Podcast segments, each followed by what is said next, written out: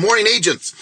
One of the things that I have cherished is that when I am fearful, I go to a space of gratitude. Ask yourself today, are you living in a space of gratitude? Are you grateful for your life? Are you grateful for your moments? Are you grateful for the things that are happening either to you or for you? However you want to define it. I've recognized that in gratitude, there is safety. In gratitude, it is how we express our love. In gratitude, it is how we express our appreciation and our care for others and for ourselves. One of the things that is absolutely clear is that gratitude and fear cannot coexist. If you find yourself in a space of gratitude, you will find yourself in a place of strength. You'll find yourself in almost all cases in the present moment. When you are fearful, doubting, anxious, depressed, disconnected from what it is that you ultimately want, I can promise you you're living in a space of fear. But if you want to eradicate that from your life, it is creating and maintaining the habit of gratitude. Gratitude and fear, as I said, cannot coexist.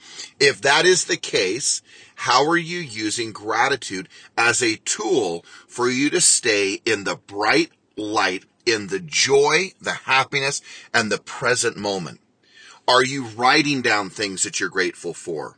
Are you thinking about things that you're grateful for? Are you pausing for a moment and feeling the gratitude, thinking of the gratitude, writing down the gratitude? Are you using your expression of service and kindness to others to express your gratitude? All of these are factors in the way in which we eliminate fear from our lives, but the great reward is we begin to make a difference in the lives of other people. We become more useful. We become more productive. We become more engaged. We become more alert, awake, alive, because gratitude and fear cannot coexist. We have to create the habit of gratitude to eliminate the moments of sadness, suffering, challenges, frustrations, the overall and overwhelming fears of the day. Now, it's not just economic ones. There's family ones. There's health crises.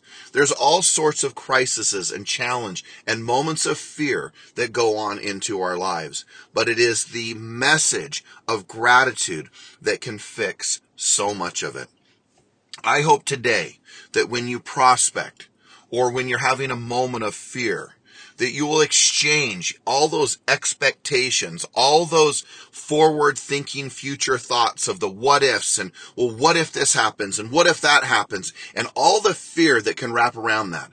I'm hopeful that you will use the tool of gratitude to solve today's challenges that you will use gratitude to bring your space your play your your mind your heart your space into a place of healing, of peace, of joy, because those are all the byproducts that happen when we move and we create a place and a space in our life for gratitude.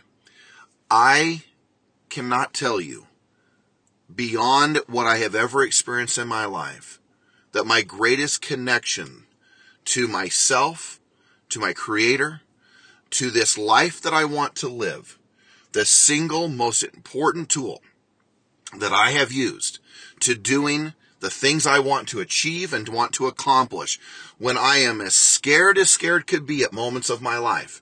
It has been gratitude that has been the great healing agent. And it is the eliminator of all of that fear to living a life of hope, vision, brightness, and light. It is the gratitude that brings me forward. Have an extraordinary day.